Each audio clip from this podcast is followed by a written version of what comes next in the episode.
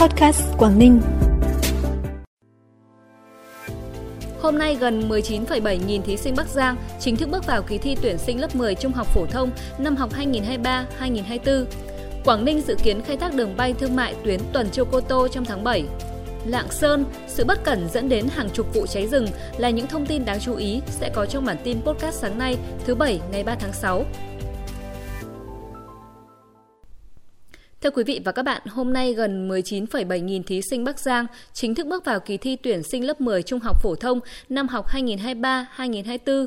Toàn tỉnh có 33 hội đồng coi thi với 870 phòng thi. Trong buổi sáng, thí sinh thi môn ngữ văn, thời gian làm bài 120 phút. Buổi chiều thi môn tiếng Anh, thời gian làm bài 60 phút. Sáng mai, thí sinh dự thi môn cuối cùng là môn toán, thời gian 120 phút tỉnh đoàn Bắc Giang huy động gần 1,5 nghìn thanh niên tình nguyện tham gia hỗ trợ bảo đảm an ninh trật tự, an toàn giao thông, đưa đón thí sinh trong tình huống cần thiết, tặng bút, quạt, nước uống động viên thí sinh làm bài tốt. Tại tỉnh Tuyên Quang, kỳ thi tuyển sinh vào lớp 10 trung học phổ thông năm học 2023-2024, toàn tỉnh có 10.681 thí sinh đăng ký dự thi, trong đó có 320 thí sinh thuộc diện tuyển thẳng vì đạt nhiều thành tích trong các kỳ thi, cuộc thi chọn học sinh giỏi các cấp hoặc thuộc đối tượng ưu tiên khác. Trong tổng số 320 thí sinh được tuyển thẳng vào lớp 10 này, có 40 thí sinh đăng ký vào lớp 10 trường Trung học phổ thông chuyên Tuyên Quang, còn lại là vào các trường trung học phổ thông khác trên địa bàn tỉnh. Theo kế hoạch kỳ thi tuyển sinh vào lớp 10 các trường trung học phổ thông, trường liên cấp có bậc trung học phổ thông trên địa bàn tỉnh Tuyên Quang sẽ diễn ra vào ngày 4 và ngày 5 tháng 6. Hôm nay lô vải Thanh Hà đầu tiên của năm sẽ được vận chuyển sang Nhật Bản. Đây là năm thứ năm quả vải tươi Thanh Hà tỉnh Hải Dương được xuất khẩu sang Nhật Bản. Người dân Nhật Bản rất yêu thích chất lượng thơm ngon của quả vải tươi Thanh Hà. Công ty trách nhiệm hữu hạn Aeon Top Value Việt Nam sẽ nhập khẩu quả vải tươi Thanh Hà thông qua công ty trách nhiệm hữu hạn sản xuất thương mại dịch vụ Rồng Đỏ với số lượng khoảng 150 tấn. Tại Quảng Ninh dự kiến trong tháng 7 tới, công ty cổ phần hàng không Hải Âu sẽ khai thác đường bay thương mại tuyến Tuần Châu Hạ Long ra Cô Tô để phục vụ khách du lịch. Việc mở đường bay sẽ giúp giảm thời gian di chuyển từ thành phố Hạ Long ra đảo Cô Tô, thay vì 90 phút như hiện nay xuống chỉ còn 20 phút.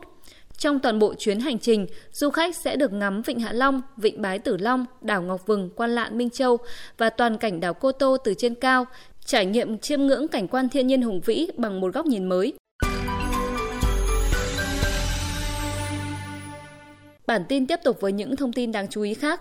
Theo Sở Kế hoạch và Đầu tư tỉnh Phú Thọ, với việc cải thiện mạnh mẽ môi trường đầu tư kinh doanh, đến nay tỉnh Phú Thọ đã có các đối tác đầu tư lớn đến từ nhiều nước như Hàn Quốc, Trung Quốc, Nhật Bản, Singapore, Ấn Độ.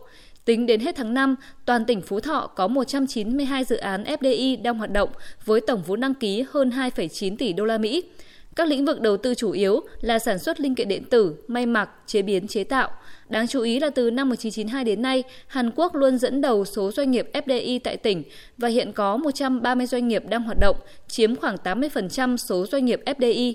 Hoạt động của các doanh nghiệp Hàn Quốc đã tạo việc làm, thu nhập ổn định cho hàng chục nghìn lao động, đóng góp trên 85% khoản thu ngân sách từ khối doanh nghiệp FDI.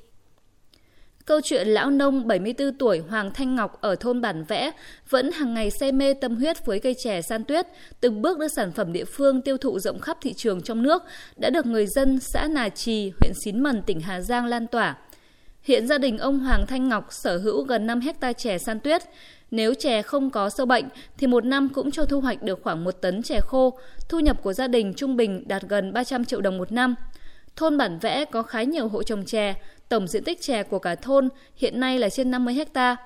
Năm 2020, do ảnh hưởng bất lợi của thời tiết nên một số diện tích trồng ngô kém hiệu quả, ông Hoàng Thanh Ngọc đã mạnh dạn đi đầu trong việc đưa cây chè san tuyết nhân rộng thay thế diện tích ngô để tăng diện tích vùng nguyên liệu và chuyển đổi cơ cấu cây trồng theo hướng hàng hóa.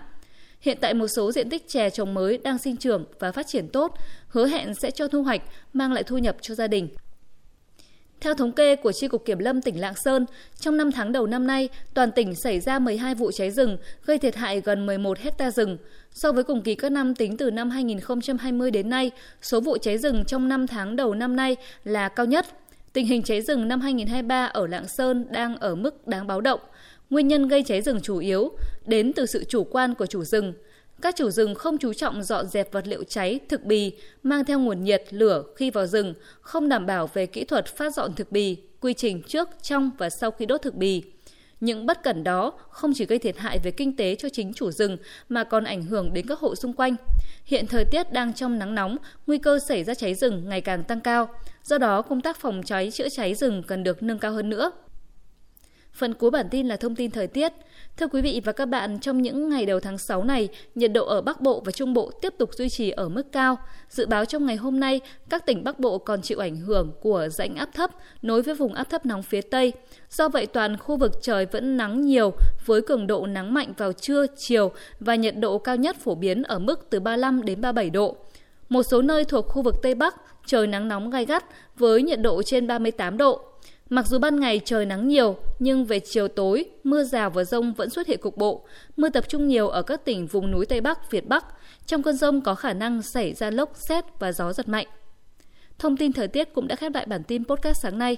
Chúc quý vị và các bạn những ngày cuối tuần vui vẻ, ý nghĩa. Xin chào và hẹn gặp lại.